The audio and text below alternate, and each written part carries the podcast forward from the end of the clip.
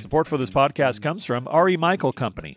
With more than 270 sales locations coast to coast, R.E. Michel has grown to be one of the nation's leading wholesale distributors of HVACR equipment, parts, and supplies.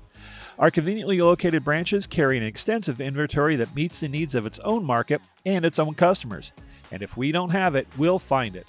It's our mission to make the supply side of your HVACR business as easy as possible. Certain Path members have access to a generous rebate program too. For more information, go to your Certain Path hub or email their Certain Path representative at tracy.johnson at remichel.com or call 410 553 3714. And Professional Plumbing Group. How many hours in a day do your plumbers waste because you don't have the right part for the job? This problem leads to additional issues and reduced productivity, poor customer satisfaction, and increases your cost per job. Professional Plumbing Group, or PPG, can help you solve all those issues and more. We have everything you need to help your business grow and become more profitable by allowing you to focus on plumbing, not inventory management. Go to authorizedplumberprogram.com for more information. Welcome to the Successful Contractor, powered by Certain Path, formerly Success Group International, a show for residential contractors about residential contractors. We chronicle business journeys, share insights, and celebrate successes in this wonderful industry. I'm your host, Bob Houch.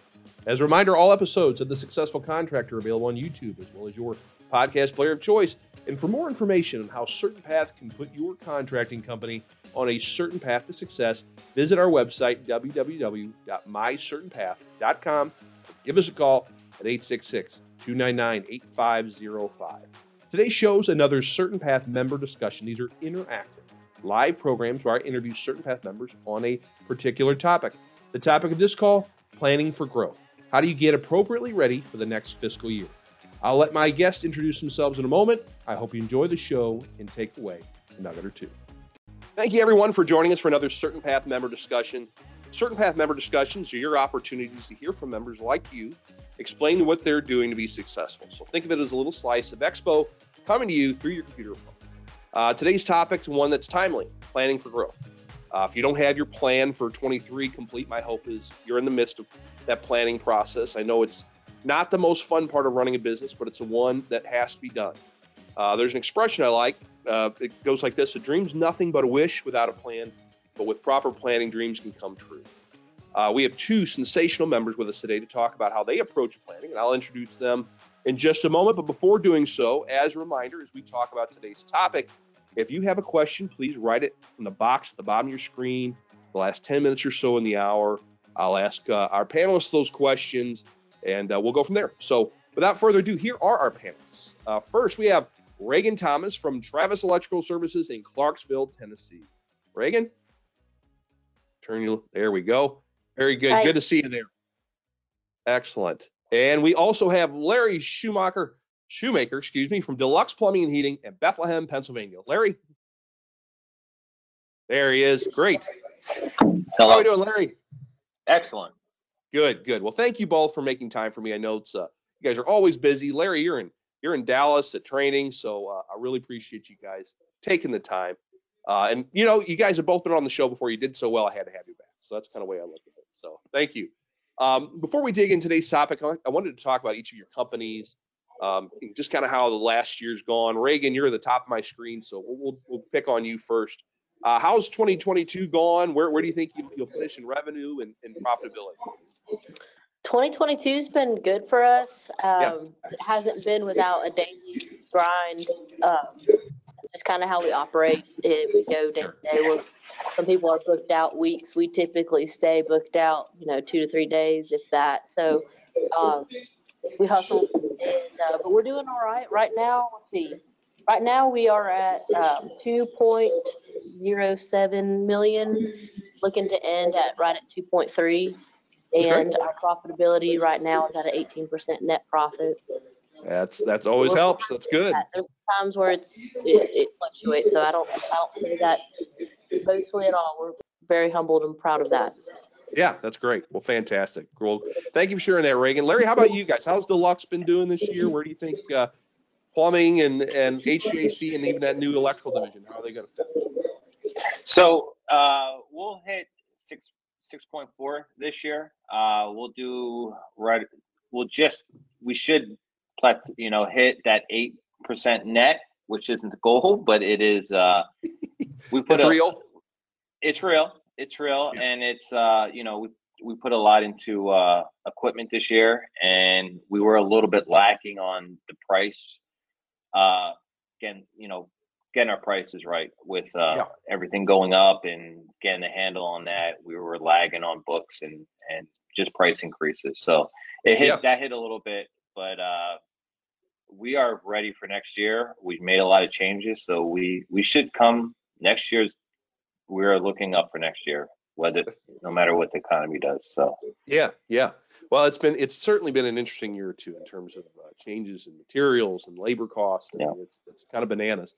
Uh, you've also been helping us out. I got to pull. I got to plug it. We've got you've been uh, Missy Jones, our coach on a, a, certain path, been working on the new fundamentals of drain cleaning course. That's at your shop. Uh, let's see, December fifth and the sixth, right? That's right. That's right. There's still room for those classes. Uh, there's going to be hands-on. Uh, there'll be equipment there. Uh, they're going to be able to see, you know, get some tricks on what's going on, how to present things with the customer, uh, and you know how to get into other other stuff after that drain cleaning. Yeah, yeah. So it's a little technical. It's a little communication. So it's the best of both. That's worlds. right. It yeah, is. So very excited. Thank you for making time to do that. I got to plug it because I know you guys have worked hard on it. So thank you. Um, so, okay, let's go ahead and, and, and dig in today's topic of, of, planning for growth, strategic planning. Uh, obviously, it kind of begins with the budgeting process and determining what your priorities are for next year. Uh, Reagan, let's throw it to you. When when do you guys really start your planning process for the, the new fiscal? Um, for us, it kind of feels like we're in a consistent mode of planning. To be honest, we don't. We put together our five-year plan um, last year, and it feels like mm-hmm. we're consistently kind of trying to tick towards that, and then we'll work backwards from some things. Um, I would say that we're always. Eh, eh, I feel bad because I can't answer that so directly. Like yeah. we started this month of this year. We really started last year with a five-year plan, and yeah. then slowly working towards that and taking it in quarterly chunks of how we can approach it. I was going to say, you guys work on it quarterly. You, the whole management team, right? You guys kind of lock yourselves away for a half a day or a whole day, and yeah, dig in. You're constantly planning. Yeah, we're about. We got a lot of lofty goals um, that we want to make a reality. So we're we're actually uh, this Friday starting our first session with the EOS implementation. Oh, good. Um, so we're really excited about that to make it even more tangible and how do we take it and push it down to our team even more so that everybody's yeah. on board mm-hmm. making it a little more systematic rather than mm-hmm. sitting in a room and going, okay, what do we do? now what? Yeah. yeah. Who who's all included? Maybe share that with everybody. Who's all included in those quarterly strategy meetings? So our leadership team, which is um, Chris Travis, the owner, he's the president of the company. And then Shannon Jones is our administrative manager. Stephanie Travis is the director of our apprenticeship program, as well as kind of really spearheading a lot of our team member development processes. Mm-hmm uh, and then myself, uh, who's vice president of service. Very good.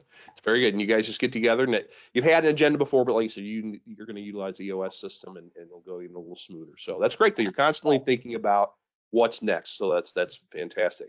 Uh, Larry, how about you guys? Well, at Deluxe, when do you start your, your planning process for the next year and, and kind of you, you hold up in a hotel for a week or do you do it continually or what do you do? I've heard all sorts of stuff.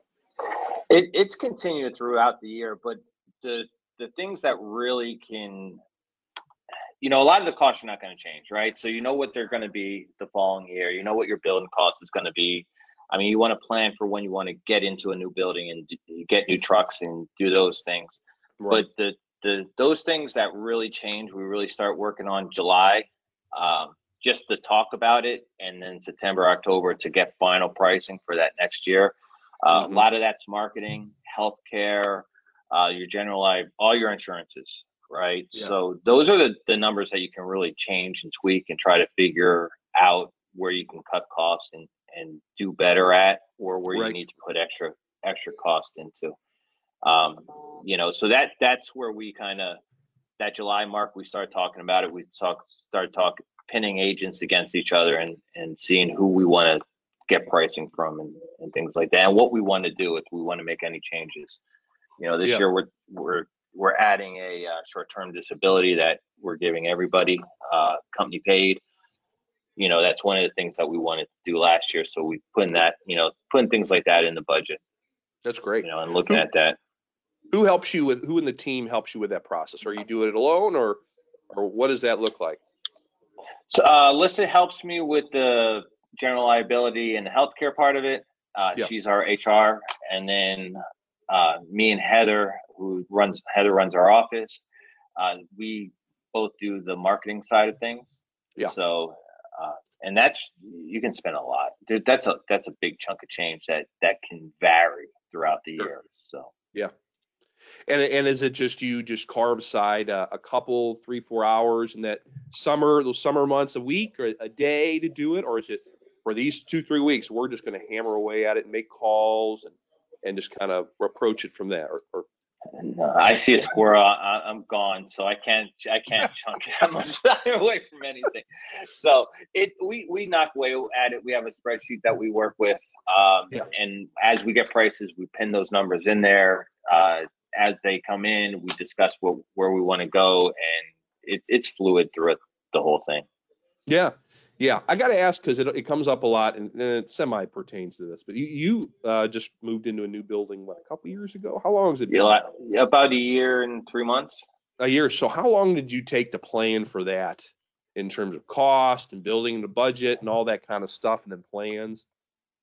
we knew three years ahead of time that we were looking, and that was only after being in that building for two years.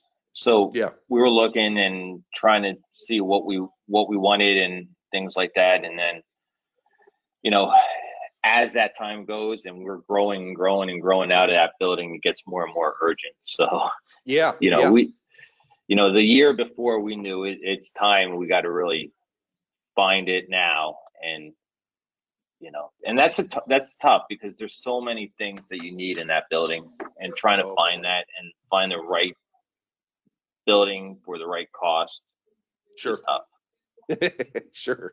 Even maybe more so nowadays. So very Yeah. good. All right. Thank you, Larry.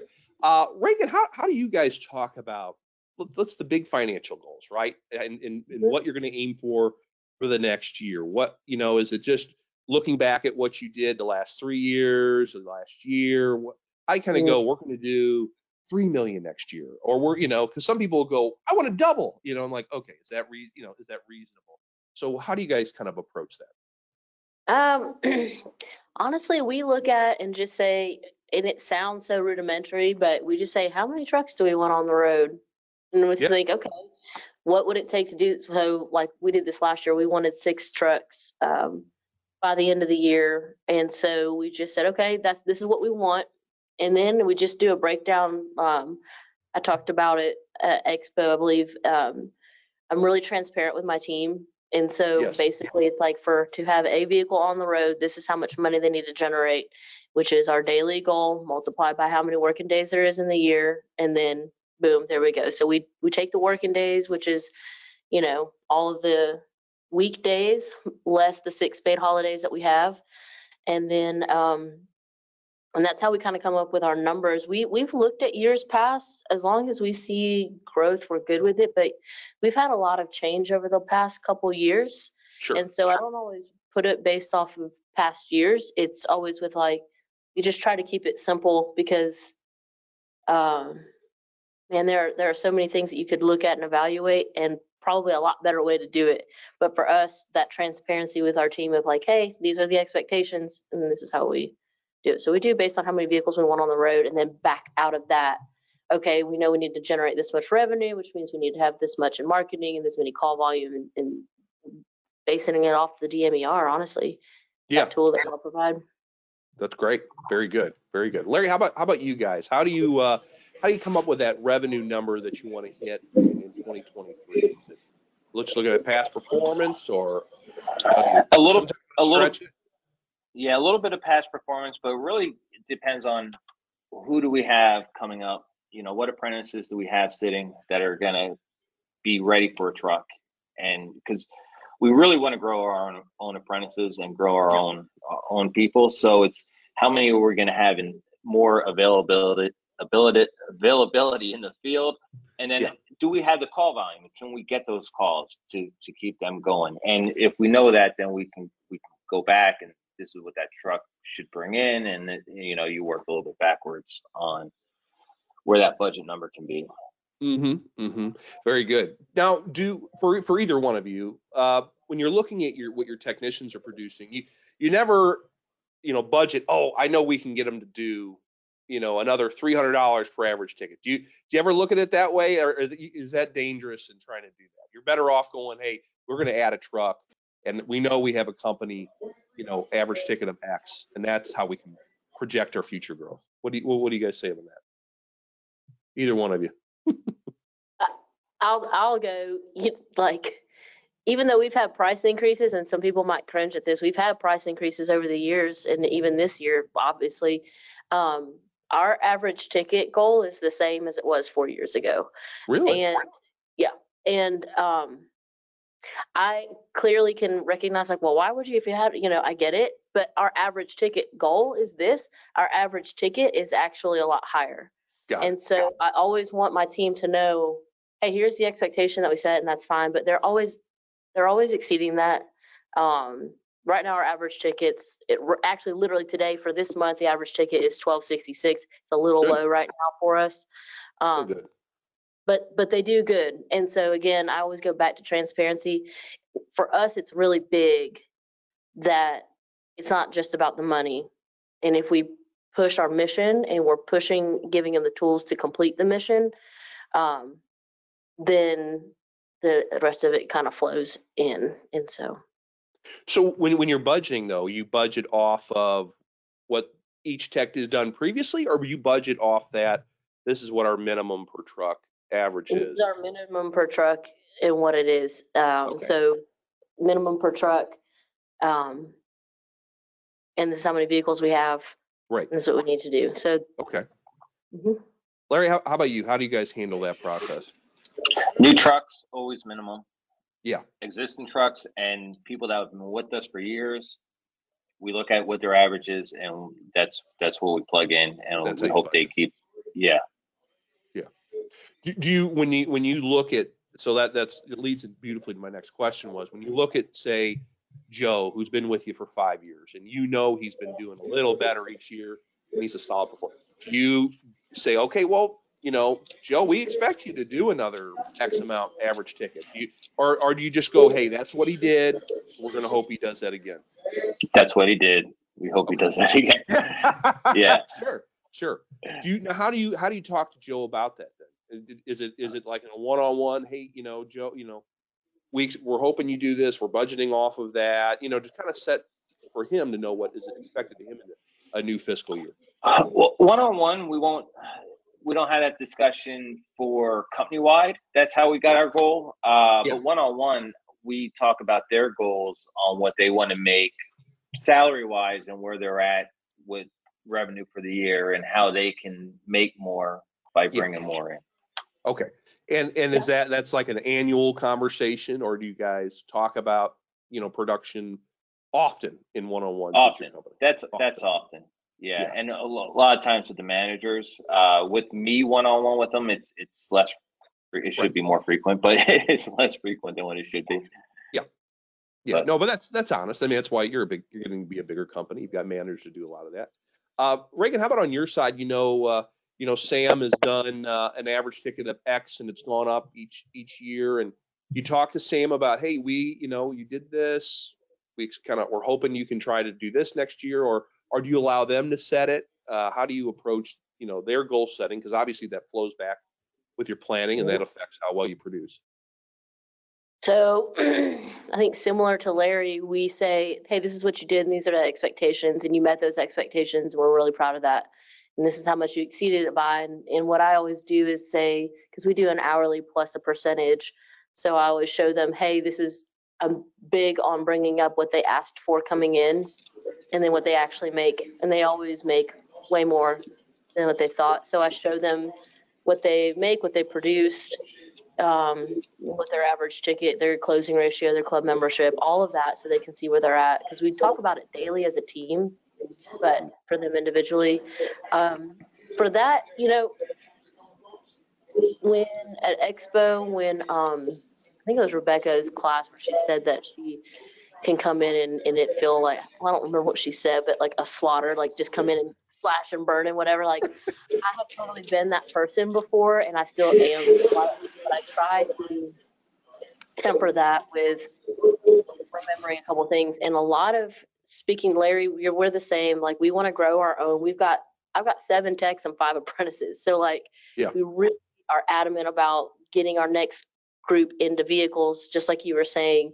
And that next generation, like they don't want to be driven. They don't want to be driven hard in the sense of, hey, you produce this, and next Yeah. year you're gonna have more, buddy. Like that's right. and right. and it's more so like Yeah. thank you for doing this because you were able to produce more this is how you provided for your team and for your family. We're gonna like we don't ever withhold like i always am bringing up you guys we have i have to say kicked boxes because i have to be careful with what i say. So we say instead of kicking other things we kick boxes. Uh, you kicked a lot of boxes last last month. We're going to go celebrate or we'll get new tool different tools that they want for the van or whatever. Yeah. Yeah. um, that I think brings a lot of pride to them on, hey, I'm not only providing for my family, but I'm providing for my team. Yeah, that's great. I like that. That's very good. Very good. Excellent. Right. Thank you, Reagan. Um, obviously, sales are not the only thing that matters. But, you know, when you're, we're doing planning, we got to be mindful of that gross margin. That's how the net dollars sprinkle down. Um, Larry, how, how do you kind of budget for for overtime and keep an eye on that throughout the year? The managers, you know, they, they look at their own people, right? And just Yeah. making sure that overtime is justified and they're out there because of that. A lot of times it's uh, after hour calls Yeah. when they're doing that. Um, on the, you know, on our other install departments, uh, you know, that that that's a beast in itself. You know, do you take the extra day or do you take the overtime? You know, we try to have that talk of where that line gets cut, right? Yeah. You, you don't want to take the overtime and the extra day, right? But we'll mm-hmm. take a little bit of overtime if we don't have that extra day that we have to go out there. So, Yeah. you know, that's that's that's a manager job to to kind of really budget that and try to keep that under control and just be one on one with those install teams about being efficient out there and, and when when to take that time and when not to. Yeah, it's tough in, in, in HVAC, especially because summer, you know, it's you could be busy, you know, 20 hours a day, really, I, I would assume if you Yeah. wanted to be, right? If they want to keep installing, but you, don't want to burn your guys out. Is there like a hard and fast rule, like after 50, uh, 60 hours, you just say, hey, it's not worth it? Or, or what do you, do you, have any kind of a KPI like that? Or just judging team by team? 'Cause I We know a lot of HVAC guys want to just make hay when the sun shines. You know, there's a lot of them that don't care. Yeah, yeah. and, you know, and it, that's that's balancing. Uh, we had our install, uh, one of our install leads, Ju- July came. He goes like, he was just, I need a week. I just need a week. You know, Yeah. just give me all. I need to take off for a week, and uh, it was fine. You know, we brought some of the other younger guys up, some of the apprentices. They stepped in, did Yeah. great. It actually was a nice opportunity to get them a little bit more, um, a little bit more confidence on what they're doing. Yeah. So it was it was good, and we planned those jobs. We knew ahead of time. We planned those easier jobs out for those apprentices and those those other tier people to take that over. So that worked out well. You know, so that that's a balance. Yeah, well, we'll definitely talk about the apprentices I, when we get into the manpower part because you both guys do again great job in in funneling people through into your company. Um, but right before we do that, uh, we'll, we'll stay on task here. How do you guys manage budget? You know, budgeting overtime and making sure you don't spend too much there, you don't burn the guys out. Um, how, how do you how do you handle Mm. Uh, I think a lot of what Larry said, managing it, evaluating the jobs. Hey, can we squeeze in another hour or two here so we're not wasting time tomorrow or doing things like that? Um, it's also knowing your team. So, like when you see that they've been working really hard, um, I keep in touch with my I'm pretty close uh, with my dispatcher, but you know, making sure she knows, hey, where are we at hours wise? Are we pushing guys dispatching for profits a lot? Like if it's at the end of the day and it's a job where it's like 40 minutes away and it's so, uh, it's something that we all know, like you don't want to look at it this way, but we all know it's a certain type of job. And um, if the guys are already at, you know, over 40 hours and into like, you know, 45, 46, I know for a lot of people that that's not a lot. We try to keep it down. Like for us, Yeah. once we're at 45, 46, I'm like, meh, okay. You know, is it profitable? Um, Right. If he's way over his goal for the week, okay, great. But if if it's a time management thing, then I usually sit and talk with our field coordinator. He's my lead tech, and just say, hey, I need you to get with so and so. You know, they didn't meet goal last week, and they had like 42 hours. What's going on, or 43 hours? Yeah. Um, Have you have either one of you ever done a um, like a deep dive and gone, hey, once we get past 47 hours, the jobs become less profitable? Have you ever noticed anything like that? No. I know I know Gus has done it, but obviously it's a lot, much larger organization with a lot more people to do digs into something like that. So I I didn't know if that's something, or if you just notice it, maybe you didn't uh, d- do a dig into the numbers, but you're like, ah, I can I tell don't, I don't production. necessarily know if it's less profitable. I notice that debriefs become sloppy. I notice work becomes sloppy. Callbacks happen. Yeah. Um, Call- morale in. They you can tell they're trying to keep it up, but they dra- they're dragging.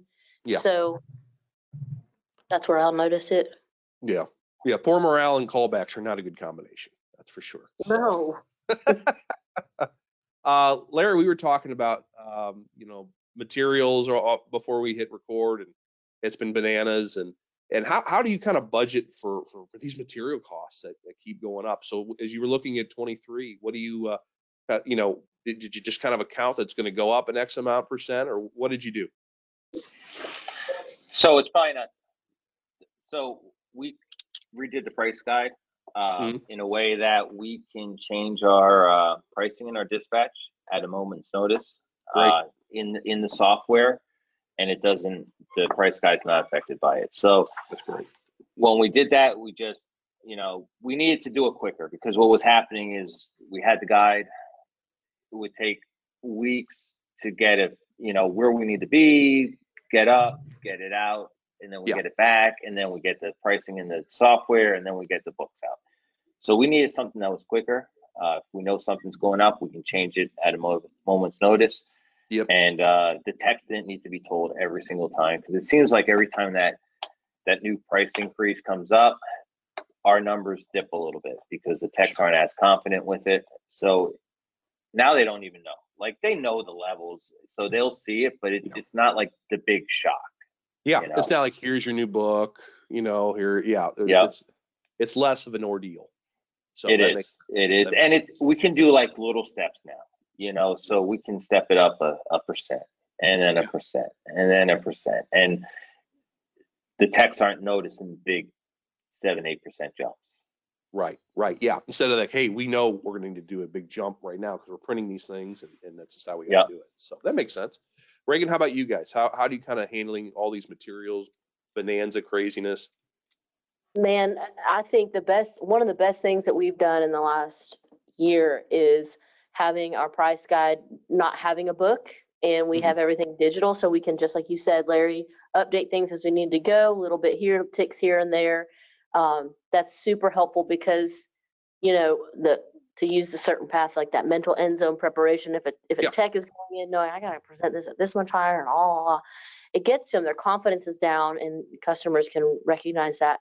So is having a digital price guide or however you're going to do that. The second thing is is you, you don't want to lose the benefit of having that book to show something cus- to customers. So what we Yeah. did is we created a pamphlet that has Okay. all steps to the service call. It has all of our club membership info in there. It has our guarantees, why we're different. It has all of those first couple pages of the price guide in there Yep. that's what they're presenting the customers. There's no pricing info on there. And honestly, there's no percentage numbers on there even for the club membership because I just said special discounts or special pricing. Yeah. And uh, as I need to adjust potentially discounts. That's a great idea. I, I was going to ask about. I mean, I, I know the, the being able to adjust the pricing is, is huge, right? But there is there's a lot of that value that the price guide provides, especially Yes. for for techs that aren't great communicators at first, to kind of walk a homeowner through how the call is going to go that day. So I didn't know if you know if, if maybe you use just the front part of the guide, not not the levels themselves. So that's how you overcome it. We have a pamphlet, yeah. Yeah. Larry, do you guys do anything? Do you use the book at all at the front end of it or or or no? We use the book with no pricing. So, no price, you're right. yeah, because um, I love on the HVAC side, they have the units there. They can take that book, walk right through what's going on with the system. It has every component in there. For the plumbing side, you have um, the water heaters that are in there. That makes it easy for the tech to explain to the customer what's going on. The drain cleaning, you have everything there that it, it just steps it through everything and that you know what could be going on with those pipes underground. So Right. it it helps each one of those. So I think it's there as a tool.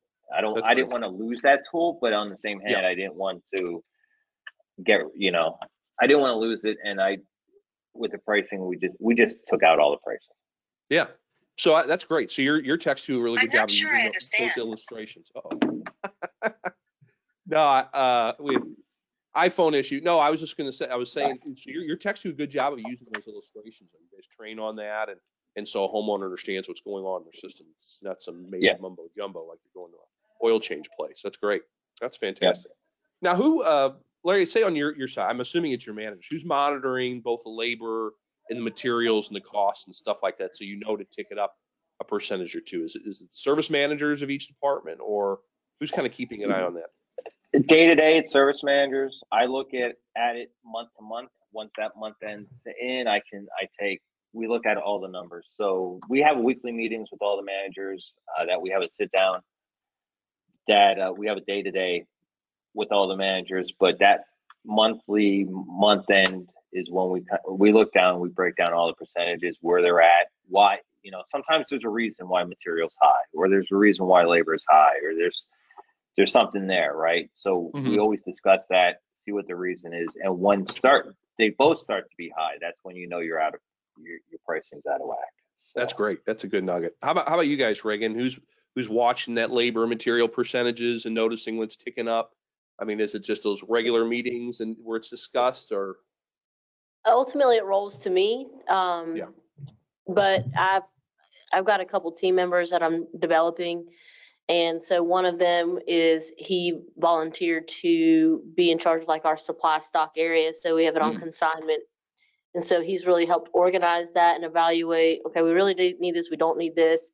And as he's been learning, scanning those in, I'll review the ticket before we submit it, go over it with him like, hey, here's where we are. We're trying to hit this margin right now. We don't really need a whole bunch of this. We don't need to get to the That's full great. amount. So kind of evaluating that, especially when it gets down towards the end of the month, when we're trying to make sure we're within gross margin, like what jobs we have coming up? Do we actually really need to go ahead and do a bulk order of this or that? Um, yeah, so he's helping with that. And then um, my field coordinator helps a lot with ensuring as the techs are going to him on a technical level, that the advice that he's giving them is uh, keeping in mind material. So what are we using for this? How could we use things differently? Um, How, how often are you reviewing maybe the trucks themselves? So some guy doesn't have eight thousand rolls of tape or what? I don't know. Whatever. I'm not technical. you know, how do you make sure that the trucks don't end up into these massive warehouses themselves? I mean, how, what, do you? What kind of a process do you use for for inventory? or not. That's the Yeah. problem. You get Yeah. pack rats out there who all of a Yeah. sudden now they've got all the things. That is something that we're really uh, going to be focusing on, and we're actually in our warehouse going to be fencing off our consignment area now because we haven't had it fenced off. So we're going to Yeah. have a better way of keeping uh, inventory control, and then once Yeah. we have that, then we can start saying, okay, you need all of these things and doing pull everything off and then put it on and then there's a count and it's and it's there. But Okay. we're not doing So- well with that. No, that's all right. So right now, or do the guys just go grab it themselves if they're low on something, or or how does that work? Yep, they go and, and yep. We Okay. Just yeah, that started actually holding back on which my material now is high this month because we just started we bulked up on arc fault gra- uh, ground fault breakers smokes and surge protectors and now i'm just keeping all of those in my office and the same guy who's kind of helping me with the other stuff he's checking them in and out so we actually have an inventory You're on the yeah but you're locking them up before you're locking them up. Yeah, they're locked up before they're locked up, but that's gonna help. But yeah, it Oh, just yeah. spent a lot of money on it, so my material is off right now, but it'll be all right. not for much longer. Not that system. So, uh, Larry, how, how about you guys? How do you kind of make sure techs don't all of a sudden start becoming little curmudgeons where they hold every kind of piece of material they think they'll need in seven years? Every one of them, right? You pull motors off, all kinds of stuff.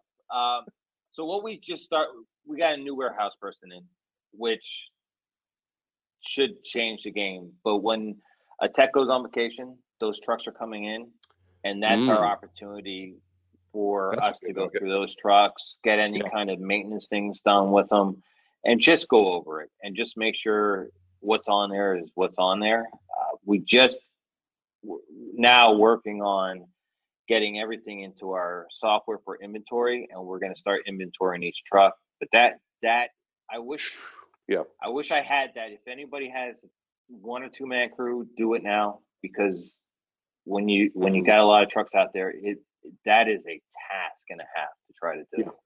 Yeah. yeah.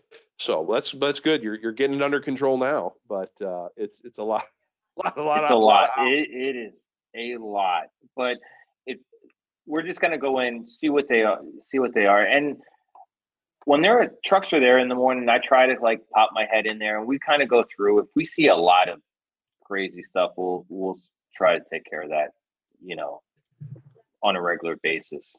So your new warehouse person is he going to have like a bucket with with what materials need to be replenished, be based on the previous day's jobs, or how is or is he just going to keep the back end organized and do ordering, or what?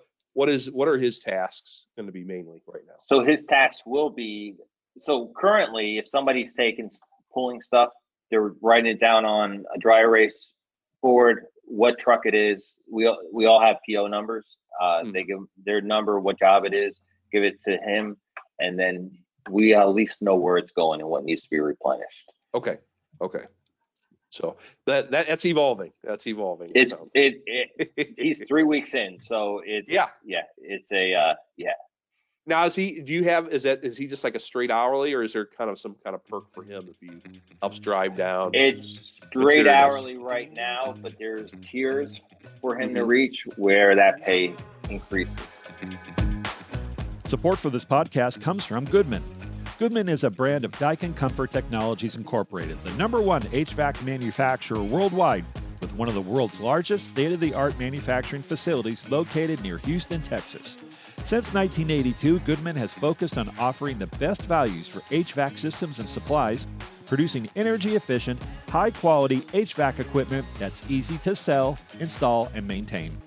Goodman's continuous efforts have helped contribute to the success of many HVAC contractors like you. Goodman produces a complete line of residential ducted split systems and packaged units. The company's product line is supported by numerous technology enhancements, many exclusive to the Goodman brand. One example of exclusivity is the Google Nest Thermostat E plus Goodman Thermostat that brings together the helpfulness of Google with the year round comfort of Goodman. Goodman also offers Comfort Bridge technology that allows Goodman systems to be connected to any 24 volt thermostat. And the Cool Cloud app allows contractors to connect, configure, and diagnose wirelessly. It's no wonder millions of homeowners say, Thank goodness for Goodman. Look for and be sure to follow Goodman on LinkedIn, Facebook, Instagram, and YouTube. Let's change it up a little bit because we only talk materials for so long before everyone turns it off. Uh, what uh, we, we, we know we, we need more sales. We need to get that gross margin, but if we're going to get more sales, we need more calls. So marketing, everyone's favorite favorite subject. Uh, Reagan, how do you guys kind of uh, budget for marketing? What's your percentage at these days? Man, talk about a weak spot. Um, our percentage right now is like seven percent. It's terrible. Yeah. So for electrical, it's pretty low. Yeah. Yeah. So, but it's been all right for us for a while. But we've hit that that threshold where it's like, okay, we've got seven vehicle or seven service vans in this area. We're small, fairly small. We know there's a lot more out there though. So we actually are increasing it to 14%. Um, and that's going to kick off. Uh, we're going to start doing like OTT. And I got to always think because I don't know anything about this, but leaning on the CertainPath family. So John Plizzi with Home Service Heroes and, you know, what he's doing, he's a guru that and always willing to share, hey, what are you doing? And even sharing his contacts. Um, Billy Bishop, and you know, I talk a lot with Gary Craddock over here at Craddock Electrical Service. Like, hey, what are we Yeah. all doing? Let's not reinvent the wheel, and they've been great with that. So we're starting at 14% because we need to grow. Yeah, Yeah, that's a that's a heavy investment. So you're doing it mostly in OTT, or is it more P- No, PPC? so What- right now what- we have none of that. Um, right now it's mainly um, SEO and PPC primarily, Okay. but then we do locally here in Clarksville. Like there's a local news station that we advertise on their website. That's where people around locally get all their news from, and then on the radio with them um, for the Clarksville stations. Now, is that the new investment, or is that you're just going to pour more into that? We're going to be pouring more, pouring the new investment more into PPC, but primarily mostly the OTT, getting into people's homes in the way that, I mean, it's super smart. I mean, it's non-skippable. It'll be commercial. It'll be dedicated to our target base. Yeah. Um, in specific areas where we're making the most money right now. And, um, it's really incredible. what you can Is that the de- what's the demographics? I mean, you can set the demographics on that too, can't you? Yeah, so- yeah, We, we set it based on household income and home Yep. value, uh, Mhm. zip code, and then age and, and, um, gender or. So our demographic would be, we're, we're targeting household income, a hundred thousand dollar or seventy-five thousand dollars and up. Yeah. And then, uh, the house at like two hundred and fifty thousand and up. Yeah. Uh, with the housing market right now, that's a, lo- that's a low price. it is. Yeah. Uh, and a lot of our our great demographic, I want those houses. I want people who appreciate tradespeople, and we find a lot of times those are the houses that you pull up to that really need the work. Uh, they're not the big, huge mansions with money bags. They're they're not our. They're honestly not our target. Um, yeah. That's it. so- That's interesting. Who's managing that? Is that an agent, local agency that's helping with the OTT stuff, or It's um it is the OTT is Jeff Wagstaff with iHeartMedia. Um he's a referral from John uh, with Home Service Heroes and a lot of people in the profit platoon down there in Florida are using him and he's he's made his way up here to Tennessee. Um he's been great, ac totally accessible and, and totally helpful in that area.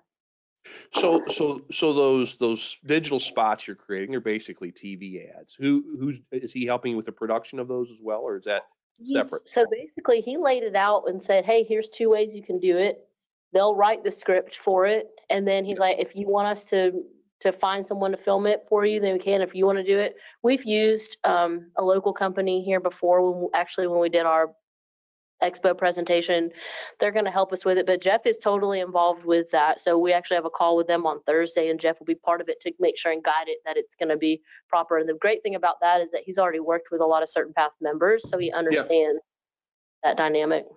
Are they mostly branding, or are there any uh, discounted on service? Like what what's you know what what are you guys going to do? He did say, you know, we're focused a lot on branding, but he did say there should be a call to action on some of Mhm. them. So like 20 call now and mention this ad or something for for $25 off service performed or, you know, something like that. And I'm really again going to be leaning heavily on him for his recommendation of that and potentially some of the other members for what's been successful for them. So so who's who's who's in the spots? Is it It's Chris so, or is the whole team or we what's what do they look like? wanna- It's gonna probably be a mixture. We haven't filmed them yet. We need to Okay, get it done before the end of the year. But it's gonna be probably utilizing one of our homes and one of our team members. Uh, it's definitely important. Chris is um, pretty visible in our community, so at some Yeah. point we want him to be on there and his voice kind of talking about it. Um, so that's what our plan is. That's cool. Well, that's very exciting. Um, all right. So you said so the OTTs, you said the, and the TV and radio are new as well, right? yeah, we're not doing any TV. Um, No the- TV. it- Okay. TV I guess be like the OTT. It would be the Uh, OTT. Yeah. radio. Uh, we're doing radio ads, and we've done like a sponsorship. Clarksville's opening a new, basically arena, and I know we've got like a, a sponsorship there. Um, and, and marketing, our vans get a lot of Oh, yeah. So we have pretty unique vans. Um, so you can't really drive anywhere without seeing them, just in Yeah. our, our local community. So that's helpful to have those attention-grabbing vans. Is, is was the radio a new component though? That's I was trying to get into that, or is that something you had been doing? Radio is new in the last three months. Three months. So are you- Are you starting to see it pick up a little bit? Because three to six months can be kind of that. So Yeah, it's started. It's kind of getting into a slower season, so it's hard to tell. I'll say Yeah. I've been out and about, and someone said, "Oh, I heard this, that," you know, and I'll hear it on the radio. But I don't think we've entirely penetrated that branding space yet, where it's top of mind and as often as it needs to be. We're still getting into that. Is it is it talk or music or what do you what do you guys do? It's the thing where it's it, oh, it's talk and music. So it's like outlaw country, and then uh, more of like a, a news station, like a conservative news station, Yep. um, that's here in the area. And the the script is basically like, sorry guys, but a husband's fumbling around and clearly messed something up, and the wife's like, ah, God, man, I'm calling Travis, and then it's like a call Travis for you know Yeah. kind of thing. Are are they stacked during drive time or, or just all in one day Drive or time. Oh, drive time? we're in drive time and um you know learning point was for me really paying attention because initially i didn't hear it on the weekend and i was in my yard working all weekend when and i had it on to hear it and i called him like hey i missed this. I've been in, working in the yard for two days. I didn't hear it. Like oh well, it wasn't on the weekend. And i was like okay. So Right. paying attention to the details is important Yeah, no, but it's good to do dur- during drive time though. That I Yeah. that's a good nugget that you're doing. So that, I that's why I wanted to bring it up. Mhm. Uh, that's good stuff. All right, well, well, thank you for allowing me to pepper you with those that round robin of marketing questions. Larry, Larry, how about you guys? What are you uh, budgeting for marketing in in 23?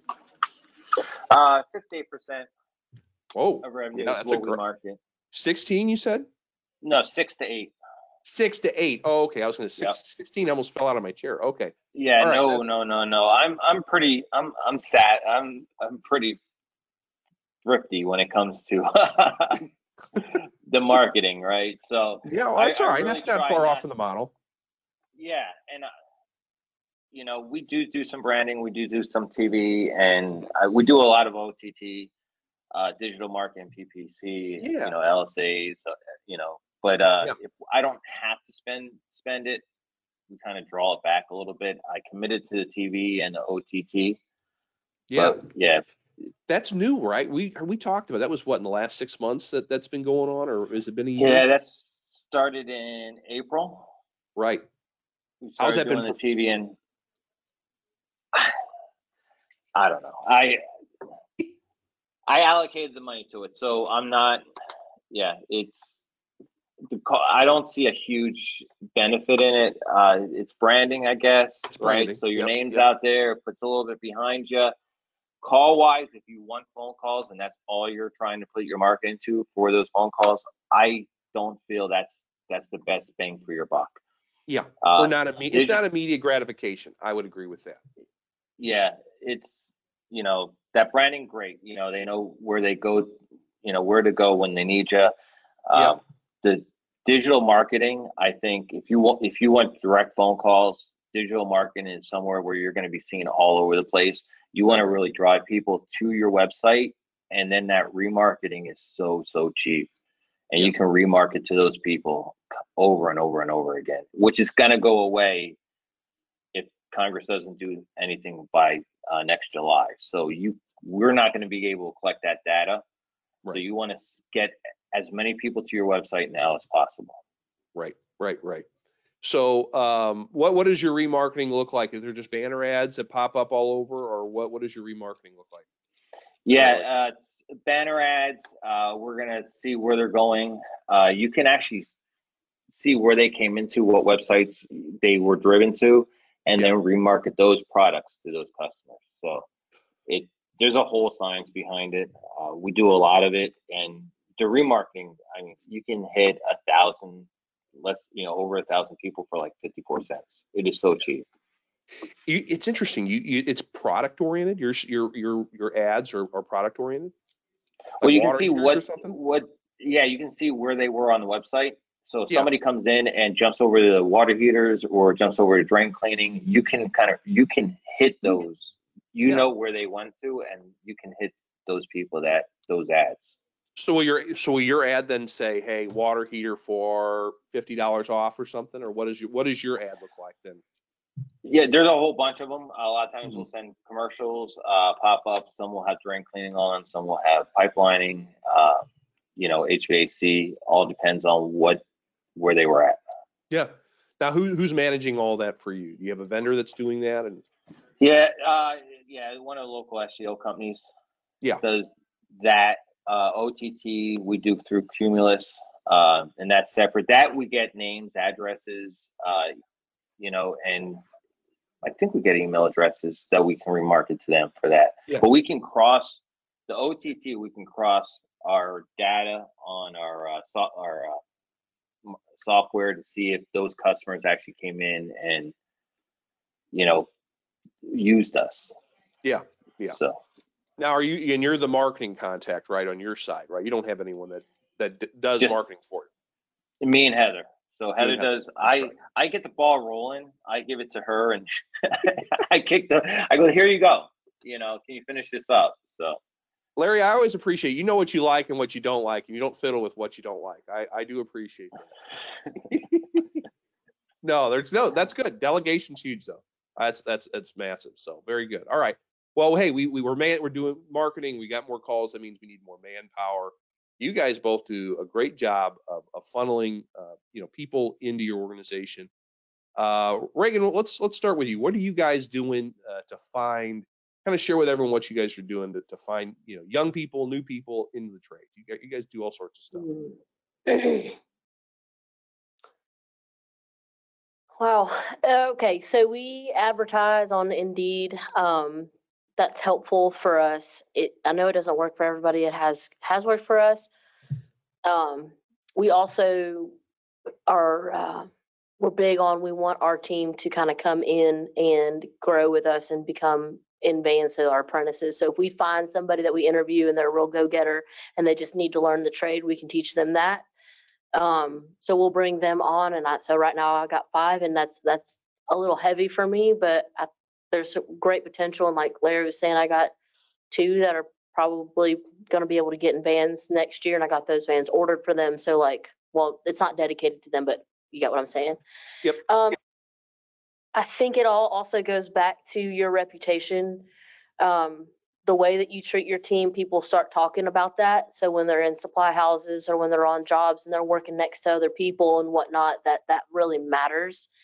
That's how we, over the years, gotten a lot more interest. Um, I don't know if that fully answers your question, but if I would, if someone were to ask me, hey, how do you guys find who you who you need?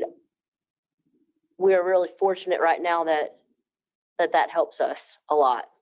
Um, It- and you had people come in from out of state i know at least a, a couple right and you'll you'll fly them in and and, and do that We've done right that. We got one coming, uh, actually probably next week. Thank God he was already coming here for Thanksgiving. So like, we're just like, okay, great. We'll see you then. But, um, we've had great success with that. I'm telling you, when they see that we're willing to roll out the red carpet for them too, and this is, this is, this only happens after a phone interview and after a, a video interview and some of those things where we feel like this person actually might be a good. And then we also check the references prior to any of this. So Yeah. once we're ready to make that investment with them, um, man, it, it comes back. It comes back in threefold because they're already invested because they see that we're invested in them. Their families are invested because we invite their spouse to come. Um, because if they're moving from across the country, like that's scary. Yeah. So we And you have take 'em to dinner. come. Go You dinner. yeah We go to dinner. One of them we actually even had, um, and, he, and this was for an apprentice. Just saying, but he'll be probably ready to. I met with him this morning to get in a van, probably uh, first end of first quarter next year. Um, he and his wife came, and his wife actually came to a portion of the interview. Yeah. Um, that was the first time that had happened, but we Yeah. were trying to be kind of flexible with it.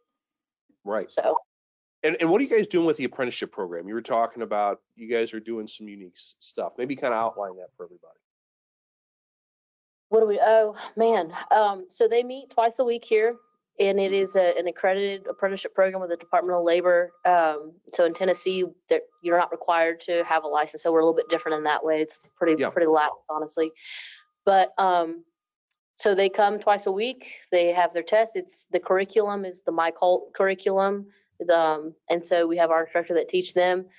We tell them, you know, we want them to stay here. We've got 20 guys enrolled in it right now, and they're all on our team. So next year it'll become a little more um, picky, and they'll have to apply for it because there's a lot of other people that we've joined our team that hasn't uh, been part of that. But Yeah. the goal is to teach them the technical side and have a training wall set up so that they understand everything that they can do. So especially for service, so when they're out in the field, they can say, "Hey, this is the training that I've had."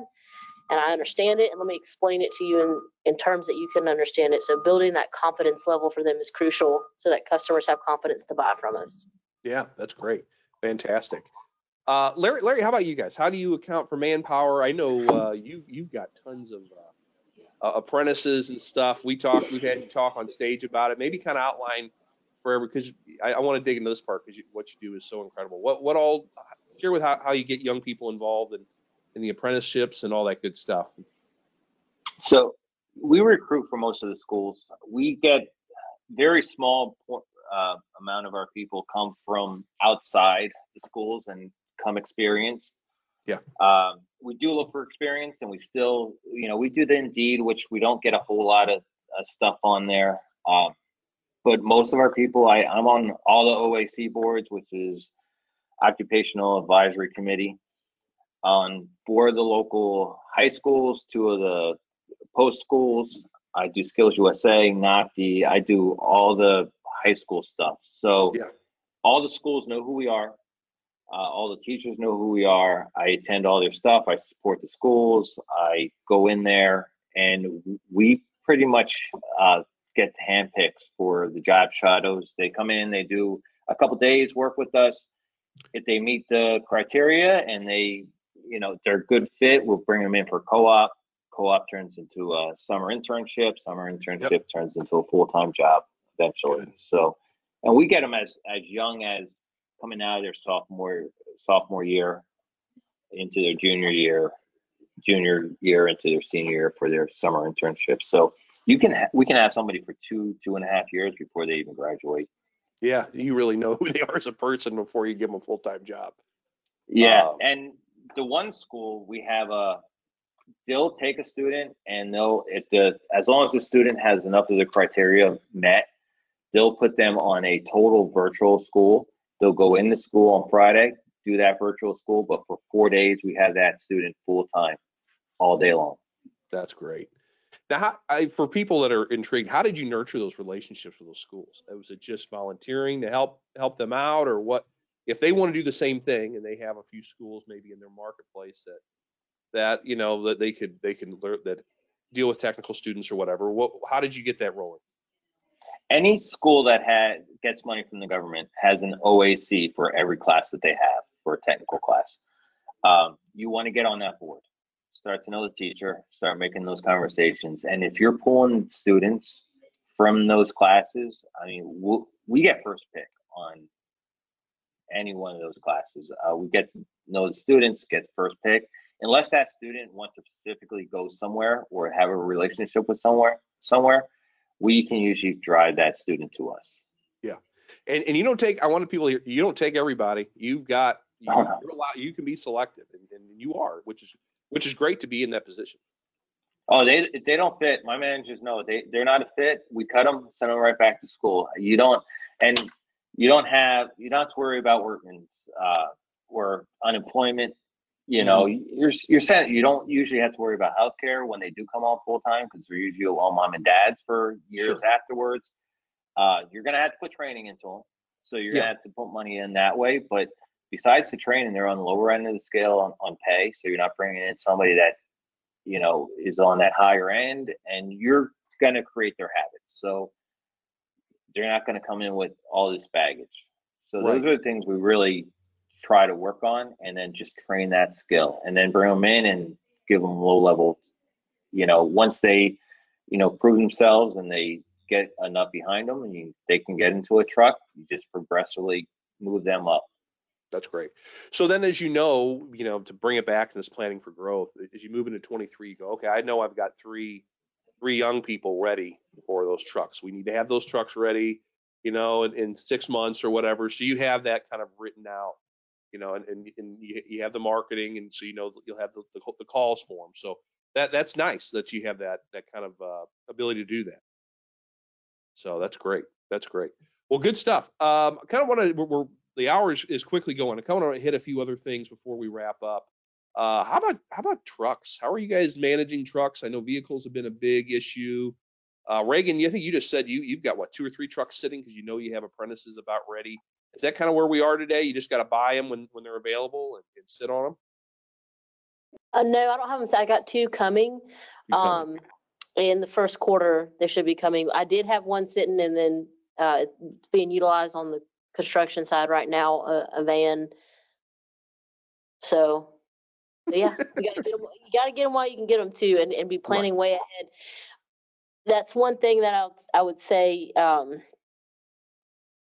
if you can get a company to help you source them or whatnot, that's helpful. Yeah. But keep it in the forefront of your mind just to get them while you, while you can and when you can. Yeah, yep, for sure, for sure. Larry, about how, how about you guys? So have you been managing the truck situation, vehicle situation? I know I think it's getting a little easier, but I don't think it's it's great. It's not great, and none of the vehicles are. Yeah, we have issues with every brand that we buy. So it's you don't have Yeah. a special brand out there that you don't have issues with. Yeah. But yeah, it's just having. You know, we always want one in the in the parking lot ready to go when one breaks down or we Yeah. need something. But if we know these people are going to be graduating, and we like just because they're graduating, you know, we know about when they're going to be able to be ready to start running those, you know, level priority one, you know, priority four service calls, those Yeah. lower priority service calls or easier service calls. So we'll plan for that and try to get that truck a month or two ahead of time so we can get it wrapped, we can get it Yeah. stocked, have it ready, you know, do those things. And we want that tech to be comfortable, confident enough, be able to be in there so they'll you know they'll be in the, the driver's seat they'll be running that call with somebody right next to them for a while so we know it's never okay he's ready this week we always know ahead of time Sure. Do you now? Do you guys do you buy or do you lease your, your trucks? we buy You buy your trucks. How about, Reagan, how about you guys? Do you buy or lease? Lease. You lease. Okay. Uh, now, what you know for how long are your is your leases then? So w- prior to two, or about a year and a half ago, we did buy them. Um, and then we decided that we were gonna do the lease and, um, basically Jones is the one to ask more about this one, but they help us manage when the right time is to sell them based on the mileage and get the most out of them. We Got it. found when we were buying, we weren't managing it that well. And so all of a sudden we'd have a bunch of vehicles that were kaput. Yeah, yeah. Larry, Larry, how about you guys? Is there a set time when you retire vehicles, or you just kind of ride them till till you're like, okay, they're getting to be too much trouble? yeah I yeah that's a balance right so Yeah.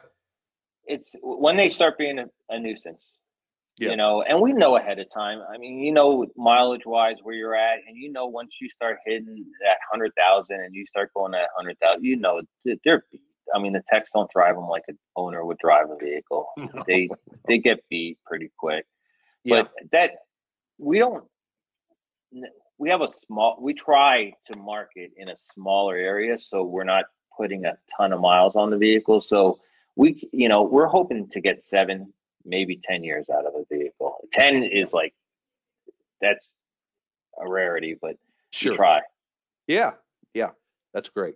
Okay, very good. Uh, okay, let's kind of wrap up a little bit. Um, how do you how do you kind of manage and adjust your plan throughout the year? Larry, how about you? You set the plan, and all of a sudden you go, oh, you know, budget, we're going, we're doing well, or or maybe we're behind a little. I mean, how is it? Is it often it gets readjusted, or how often are you looking at all it? all year All year. all year it gets and and the things you can Yeah. you know there's not a whole like the marketing that's something you can adjust the healthcare you already made that decision liability insurance you made that decision workman's comp that's pretty much set um you know so you know pricing is a big thing um truck wise and stock and those are the things that you can really control and you know the marketing is the biggest because if if Yeah. we have a lot of calls coming in and we're we're booked out which we don't book out for weeks but if we're if we're booked out a week we know we, we're going to have enough calls for a while we're going to back off on that marketing we're not going to pay you know for the pay for clicks we're going to back we're going to back off the most expensive stuff and there's marketing things there that you can turn on and off like a switch you never want to back it all the way off but you can downsize your budget and do Sure. things there That's great. That's great. Reagan, how about you guys? Um, How I'll often are you looking at your about- plan? Yeah, you, you guys are quarterly. I know that for sure.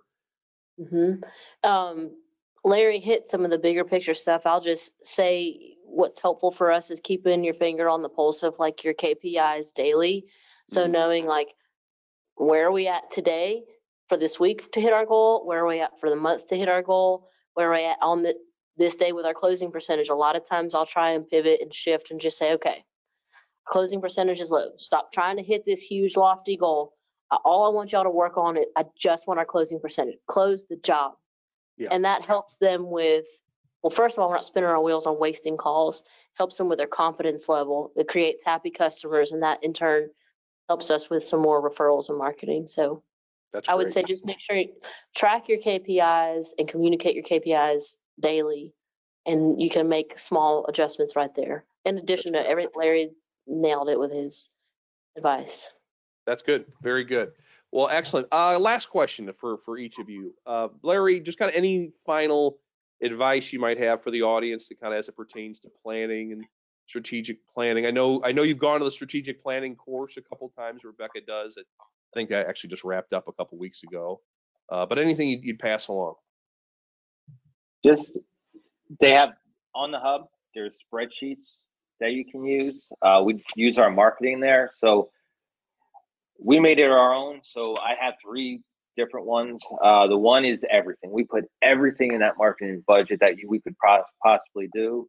And then we kind of make one of okay ideally this is what we're going to do to stay within budget. And then you have an actual one and that actual one has your ups and downs on all your costs throughout Mhm. that year or where you're you're at. So you can kind of track it and see you know if if we budgeted for eight and we come back in at six i'm that's ecstatic right? And we hit the numbers and we got the calls we needed and everything i'd love to have that number a lot down. My wife does too. She hates seeing that. I, I mean those google when they hit that credit card every couple days because you're hit and hit and hit and hit it's there's a big chunk going out. So Oh yeah, you know it's Yeah. you know if you can lessen that uh sure. you know we always try to Yeah, yeah. I mean, especially you got the calls, right? So for sure. yeah if you got the take money off calls then you don't you know if you want to dump that money money into branding right Yeah. that's great but if you got the calls and you want to save that money you want to try to keep your you know put that money somewhere else in your company that's you know that's what we kind of look to do Yeah, that's good. Good stuff. Reagan, kind of any final words in terms of strategic planning for anybody? I would just say, and this is what I say at any of the expos too, is just pick three things because there's so many things you could do for planning. Sure. Pick three things that you can do and work at. And if you're not even sure which three to pick, ask your coach and just say, here's my business. Yeah, Tell me three things that I need to work on and hold me accountable to that. And just pick three because even there's a lot you could do. Yeah.